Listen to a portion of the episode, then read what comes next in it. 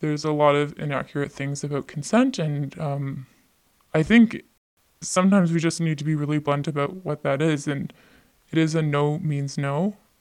Actually, really, only a yes means yes. That's all it is. It's anything other than a yes is is not okay, and it does not matter if you've been married to the person for five years.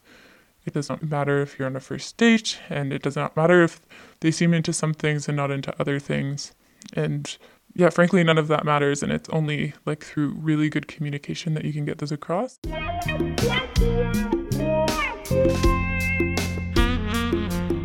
This is Frisky North of 60. We bring you stories about love and dating in the North. I'm Karen McCall. And I'm Mark Kelly. We're coming to you from Whitehorse, Yukon, where dating and looking for love can be long and lonely, just like our winters.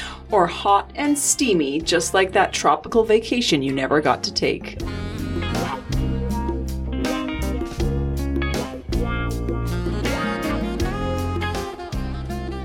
This is a different episode than ones we usually run on Frisky North of 60.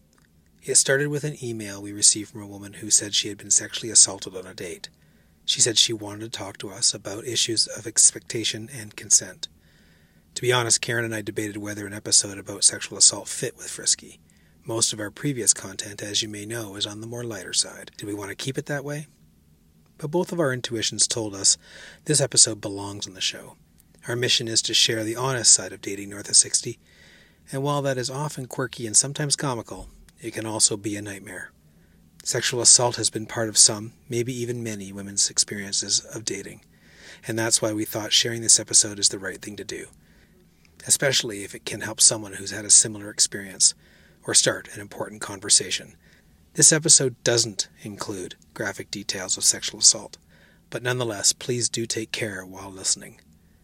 If you're in the Yukon and you're a survivor of sexual assault, you can call the Sexualized Assault Support Line, and that number is 1 844 967 7275. You can also email victim services at victim.services at yukon.ca. For the privacy of the woman who contacted us, we aren't sharing her name. We've also altered her voice. The first question Karen asked was what prompted her to get in touch. So, so first of all, I've I've listened to the podcast. I don't think every episode, but quite a few by now, and there was a lot of sort of fun dating stories, which I have certainly had. Been on fun dates and been in positive relationships, but the one that sticks out the most to me is is one where I I was sexually assaulted, um, and that has affected every single part of my life. Um, and I think I think in many ways it could have been preventable. Um, and it's sort of a silent issue when we think of people who've been sexually assaulted or raped. We often think of of people who are too drunk at the bar or raped by a stranger in an alleyway. And I just I just wanted to be clear that that doesn't always happen. And I know myself this is my story, but I have good friends who have similar things that have happened to them when they've been in relationships or on dates and I just I just wanted to talk a bit about it um, and bring bring some voice to a silent issue. So where do you where do you want to start? Do you want to speak a little bit about the experience because like you said there's a perception about people being sexually assaulted by strangers, but uh, you were actually assaulted by somebody who who you'd been on a few dates with, who you who you knew. I think starting sort of at the beginning makes sense. Um, and I think it's important to mention now that this is is my experience, and I know people have had very different experiences with with sexualized violence. And um, one of the things that really affects my outcome is the positive relationships I've been in the past um, with uh, past partners. Um, and I've had really strong relationships. So this is something um, when this happened, it was so obvious to me that it was was wrong, and I know that that doesn't always happen because people have long histories of abuse. Um, so just, I guess, recognizing that I've I've had really really strong and positive relationships previously. Um, uh, yeah, but I I guess starting at the beginning, so several years ago, I met a neighbor of mine while we were walking our dogs and um, we kind of hit it off and we went on a few more walks.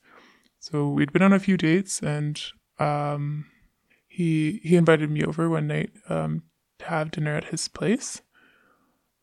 And I, I didn't know him that well, but I agreed. And um, there's so many points during this story that I think of that I should have, would have, could have, and yeah, that's one of them. I should have I should have said no then, but I I went over um and we did have dinner together and I think we had very different expectations going into the evening. Um and that that's the night that that I was raped. Um and there's I'm not going to go into the details of, of what happened, but going over there, um, I was not expecting to have sex. There was, I didn't know him very well. I had semi recently got out of a long term relationship. I wasn't really, I was, I think, more just searching for some sort of connection with someone. Regardless, um, I don't even think I showered that day. Not that it matters, but I probably would have showered if I, if I thought I was gonna gonna have sex with somebody. And yeah, that night, um, and this is where the tricky part about consent comes in because some things that happened were completely consensual and there wasn't a hard defined line of of when things quickly became non-consensual um, so for instance there was kissing and i was totally into that and then and then quickly it, it became more than more than i wanted and um, I think I was pretty clear about that. Um, I did voice that quite a few times, and and it happened anyway. So in the grand scheme of sexual assaults, I guess. We also have expectations that people are maybe held at knife point or held down, and and this was really just coercion like eh, once you've said no no no no no no no so many times there's a point where you become sort of overpowered and there's a lot of after that that i don't actually really remember a lot of the assaults. I think i mostly dissociated so there's certain instances that really stick out in my mind of being like sort of quite violent um and there's certain instances where I don't I don't know like if you would have asked me how long was it I honestly have have no idea. It could have been 20 minutes and it could have been 3 hours. And I I don't know. I I don't know. Like I there's no concept of time. Um if I think about it now it's like I'm a third person in the room and I'm I'm watching it. Um and yeah, it's, it's, there are some things I think about as well. Like I think because it was relatively non-violent as I was not physically injured, it makes it really confusing to understand um not that I wish I was held at gunpoint, but I think then the force would have been so obvious, whereas this was sort of. I mean, for parts, I think um, there was some some physical force, but nothing, nothing that physically harmed me. Um, but it's it's hard to understand when it's sort of co- more coercion instead. Um, so that's more or less what happened, um, and really mostly what happened was after that. Um, that was just maybe 20 minutes, maybe three hours of, of time in my life. And um, to this day, there's not, there's probably not five minutes that go by when I don't think about it. It's sort of all consuming. In the days following, what what was going through your head? I don't even really know, to be totally honest. Um, the days after were a blur. Um, I couldn't tell you what happened. I think I spent a lot of time laying in my bed staring at the ceiling. it took a lot of time just to like process that. Um, and I think I think I was really grasping for some sort of clarity on what what just happened. Um, and I knew something wasn't okay in my in my gut, and I just couldn't figure it out. Um, one of the things that actually did happen the day after, um, I just had dinner with a friend, and she knew I was going on a date with this guy, and she asked, "We're good friends," so she asked me if we had slept together, and I said yes, and she actually ended up asking me three times that night if I was okay with what happened, and I knew she knew, and even when I didn't, I was like, "Yep." Yep. And she's like, sure everything seems kind of you don't seem okay. And it's like, nope, it's good. And I think I was really just, in the months that followed, it was really a quite strong sense of denial um, where, yeah, I just really didn't want to believe any of it had happened. So afterwards, you weren't like, oh my God, I was just raped. You were sort of in, I guess, shock mode almost. Totally. And I think it's total shock. Total shock. No, there's nothing in me that thought until months later that maybe I should report this to the police. Maybe I should even get an STI check. Like that didn't like I was so in my own world. There was I was just replaying what happened and trying to make it make sense. Um, and one of the things that really does still screw screw with my mind today is I, I met up with this person who raped me twice afterward. Which doesn't make any sense to me now. I'm sure it doesn't make sense to people listening.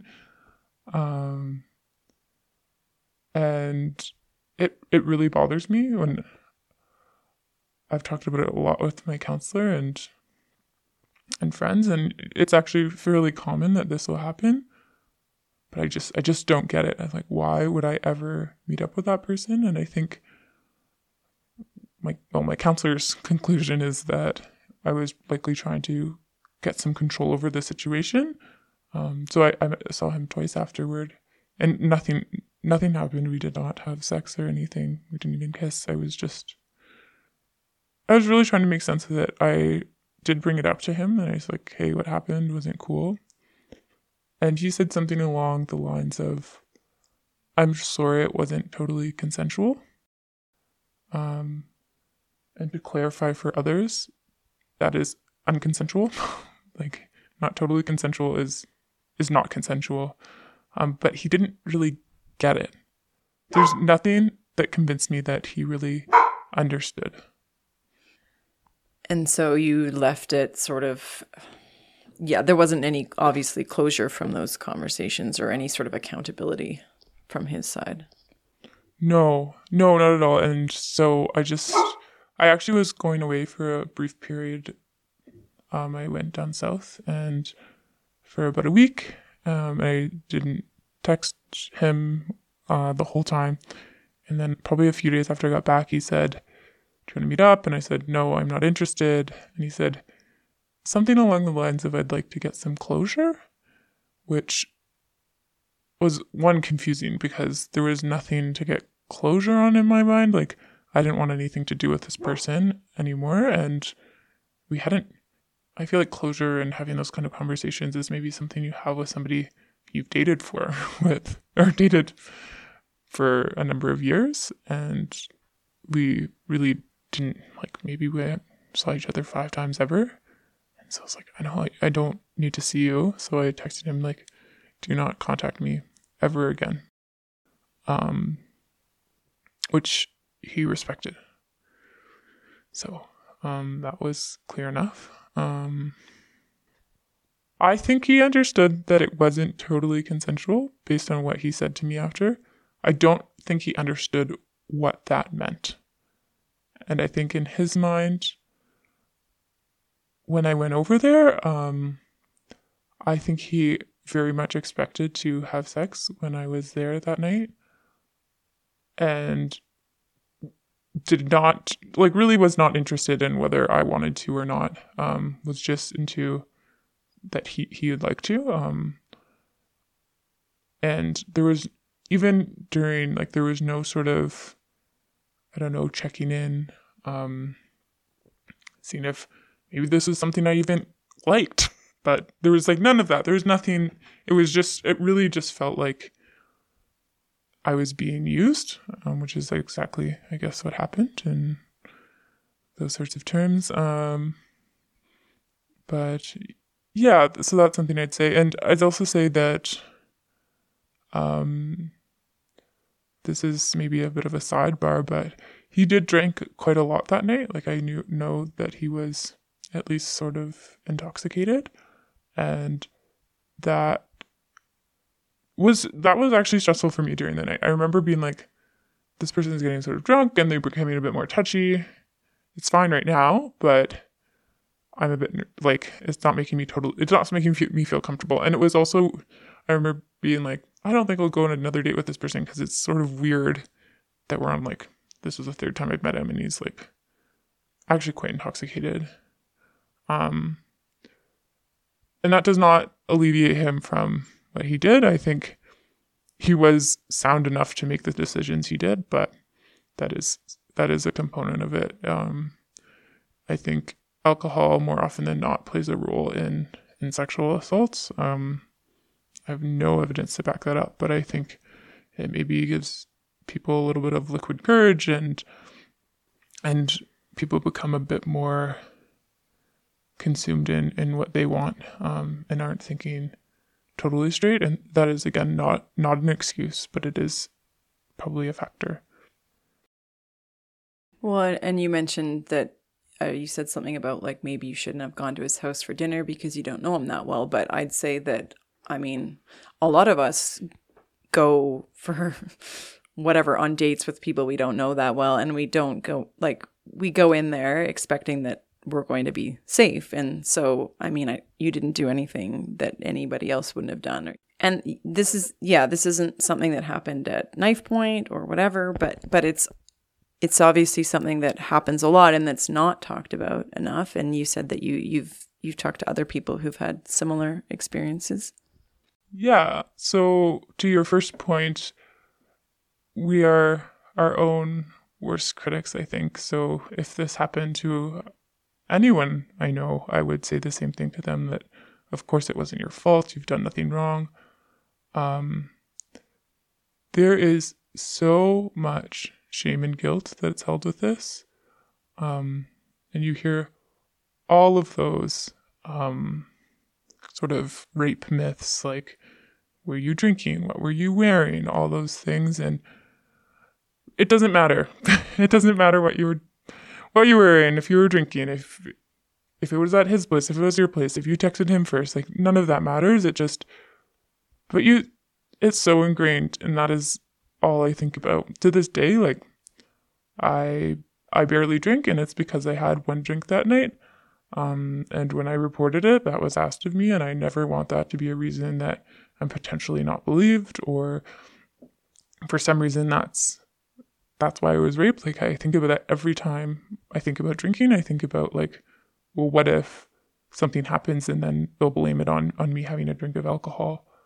Um, and the ne- the next part about that, like, just to for some stereotypes, I was wearing a turtleneck that night and um and jeans, so it was not showing any sort of skin, not even my neck. It was chilly out. Um, so it does, yeah, you don't have to be wearing, wearing a short skirt and a belly top. Like it, it doesn't matter. Um, but, but still it's, you, th- you think about those things and it, oh, did I initiate the first time we were kissing? Okay, well, what if, what if I did that? What if I didn't go downstairs with him? What if I just would have stayed upstairs? What if I would have left earlier? What if what if I didn't say something loud enough? What if I would have pushed him off? All these things. And for, for a lot of it, like, I think about it, like, the other tough part is I didn't fight per se. Like, I didn't punch and scream and yell, and his roommate was upstairs. Like, if I did, maybe his roommate would have come down. But you sort of just, it's that like fight, flight, or freeze. And I and I froze. And this is, I'm a few years out now. Um, and that's taken me a long time to understand why I didn't do anything. Um, I now get it, but there's a lot of time I've spent thinking it was my fault. Um, and yeah, to that point, like, I know too many women who this has happened to. Um, and everyone's story is, is different, but really it's all the same. And there's some sort of screwed up, I don't want to say joy, but it makes me really comforted to know that other people have been through it and some people just get it. Um, and yeah, I have a few really good friends who've struggled through similar but different situations and it's it's sort of like they just know um uh and none of them like they're all different situations some were when they were younger some were when they maybe they were maybe under the influence of alcohol or drugs and some were in abusive relationships so it, it can happen really all the time or not at any any time to anyone. Um, and we don't talk about it. And a few, I can think of a few of my friends in particular who just sort of this happened years ago to them, and it's just sort of like hitting them now that this is something that's really still affecting them today. What impact did this sexual violence have on your mental health? Initially, um, I actually thought I might be going crazy. I could not stop thinking about it, and it was going through my mind again and again and again and again and again. And I just, I was going crazy. I don't even know how I managed to keep my job because I basically sit at my desk at work, and that's all I did was think about it. I don't even remember getting any work done. Um, and I was sort of, while that was happening in like this crazy state of denial, where it's like it didn't really happen. Um, and then also, so there was that where I thought I was going crazy, and then I was really getting quite anxious about everything. Like, and it does, it makes you feel like you're going crazy because I would be anything like going to the grocery store. I'm like, what if he's there? I don't want to run into him. And I was like planning my life around trying not to see him, even though I barely knew him and did not know anything about his schedule. But I was just like in my mind, it was somehow logical that if I went to the grocery store right after work, he probably wouldn't be there, even though I had no idea, no idea if that was a time he would go to the grocery store.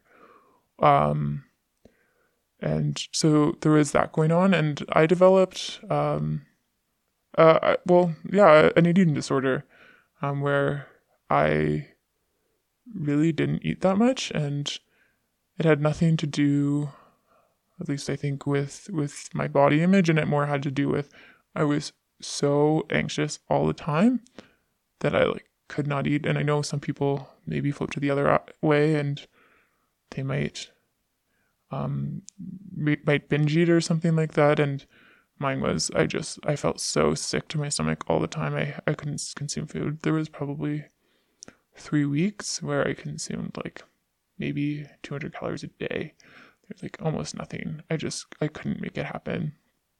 Um, so things were going like quite downhill um, pretty quickly. Um, yeah, and and since then, like I have yeah symptoms of PTSD, definitely depression.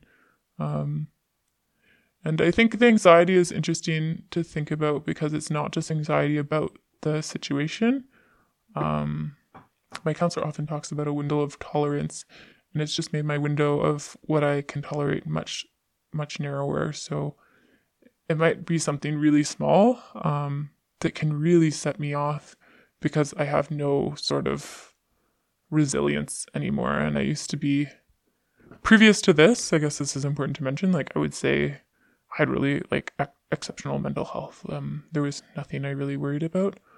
Um, but yeah, it would be just be a tiny thing that would happen at work, or I'd have, I feel like I had too many tests to do in a day, and I would just be like having a panic attack all, like all of a sudden, and I didn't know how, and it felt like I couldn't come down. Um, I'm in a place now where I I do still get that anxious, um, but I'm in a place where it comes down quicker, and I know that it's not going to last forever. There was a period of time when I was, I don't know, having like three panic attacks a day, and like really, I had I had no control over my emotions, um, and it's really quite stressful, and it was yeah, it it felt terrible, and I just I had no control, no control, um, over what was going on. Were you also wrestling with the idea of like reporting it? Um, not initially. That happened probably four months after. Um, not initially. I was still in this denial state where I was convinced that somehow it didn't really happen, and it was definitely my fault if it did, and and I just wanted to forget about it. Um, and then there was a point in time where, to be totally honest, I had a terrible counselor, and I feel like she sort of pressured me to report, which counselors should never do. She was also, um, yeah, it was like my first counseling experience, so I didn't know what to expect, and um, now I know. Um, and she, if you ever have a counselor that tries to push you to do anything, including talk about your story, please find a new counselor. um, but she she really I think planted that seed, and once that seed was planted, I couldn't stop thinking about it. Um, and then it for me it kept going back to two things. One, if I later figured out that he had done this to a, another woman, um, would I ever be able to forgive myself that I, I could have d- said something? And and two is I come from a like quite privileged place where I have a really great support network and I know what healthy relationships are and um in general in general I feel like I know enough about the criminal justice system to know what maybe to expect. Um so it's like if I don't report who will sort of thing. But it comes down also to is it serious enough? Like I know people who have been raped and it's been much serious, more much more serious. Or, um, what's gonna come out of it anyway? Like does it even matter? I have no proof. I have no evidence. I didn't tell anyone till a month or two later. I didn't go to the hospital. There's no rape kit get done. It's my word against his. Like, what what what? Why would why is it worth it? Is it worth it? And so it started really building up. Um, there's so many pros and cons and things going on there too. And then, so what got you to the place where you you went into the, I guess, the police building and and reported it?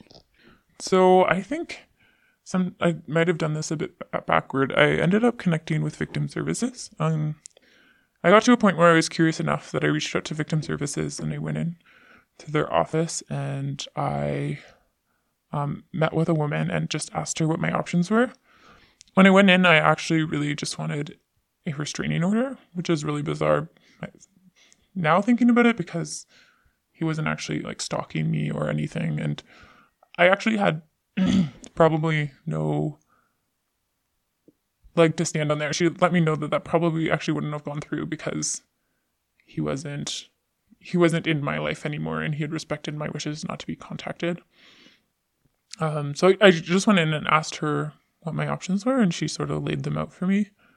Um, and so it gave me something to think about. I really, what I wanted the most was the option where I would never, ever, ever see him again. Um, and I thought that was through a restraining order, which apparently is not. They only last six months to a year anyway.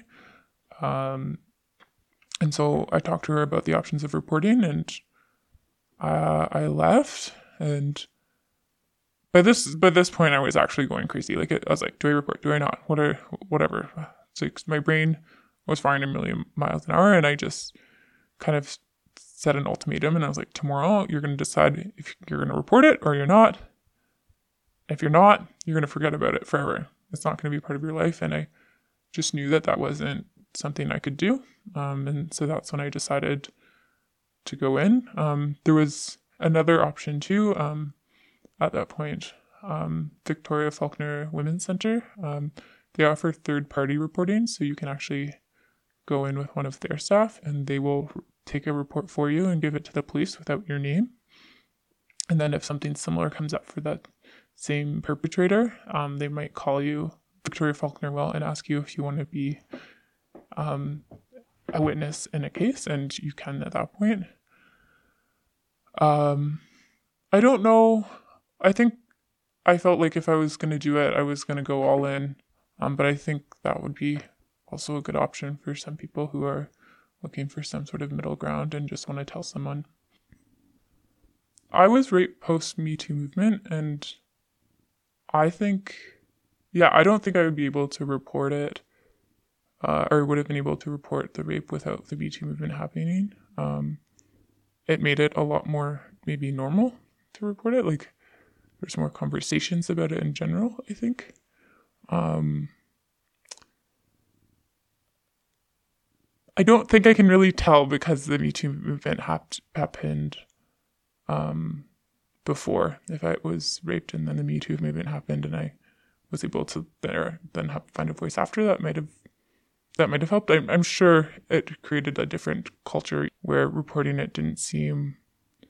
It's still it's still probably the most difficult thing I've ever done, but it didn't seem totally impossible either. What do you want people listening to this to, to know what I would really love is more men to be about a, a part of this conversation. So I'd like to call you into this conversation. There's way too many women's groups who support other women who've been through this, and by and large, we frame this as a issue that's violence against women. Um, and I would really argue that it's actually just violence caused by men.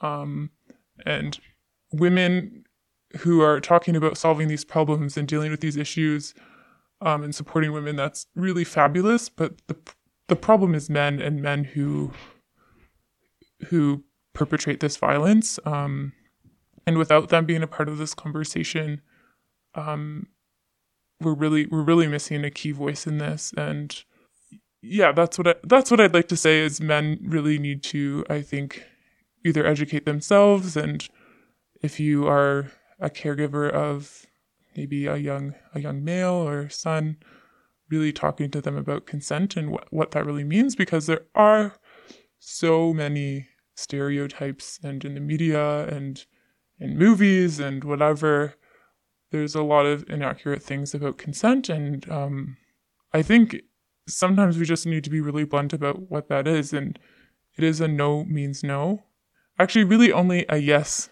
means yes. That's all it is. It's anything other than a yes is is not okay and it does not matter if you've been married to the person for 5 years. It does not matter if you're on a first date and it does not matter if they seem into some things and not into other things. And yeah, frankly none of that matters and it's only like through really good communication that you can get this across and I think just men recognizing the amount of damage that they can do um, and other men have done. And I'm I know there's a whole bunch of things about not all men, and I, I totally agree. I have so many really good men in my life, um, but also not all men are are really taking action on this issue and talking about it to their male friends. And it's that sort of locker room talk and those cat calls and maybe sort of inappropriate rape jokes or hitting on a coworker inappropriately. Those are the types of things that sort of perpetuate this culture and and make it seem okay when it's it's totally not. So that's what I'd like, and I'd maybe like uh women to to know that I don't know that I believe them, um, and it isn't your fault, and I would I would do anything for this not to be your reality also if if this has happened to you or your friend's reality. Um and just really support each other and um when you can speak up, but um if that's not comfortable it's not for you. And you don't have to make that your your um issue also, especially if this has happened to you. I know that it's also I guess I'm speaking out because I have been in a place where I've accessed a whole lot of medication and therapy by now, but um I know for some women that's that's not the case and and maybe will never be the case and if it's if it's not possible for you just go easy on yourself and try to seek the support you need and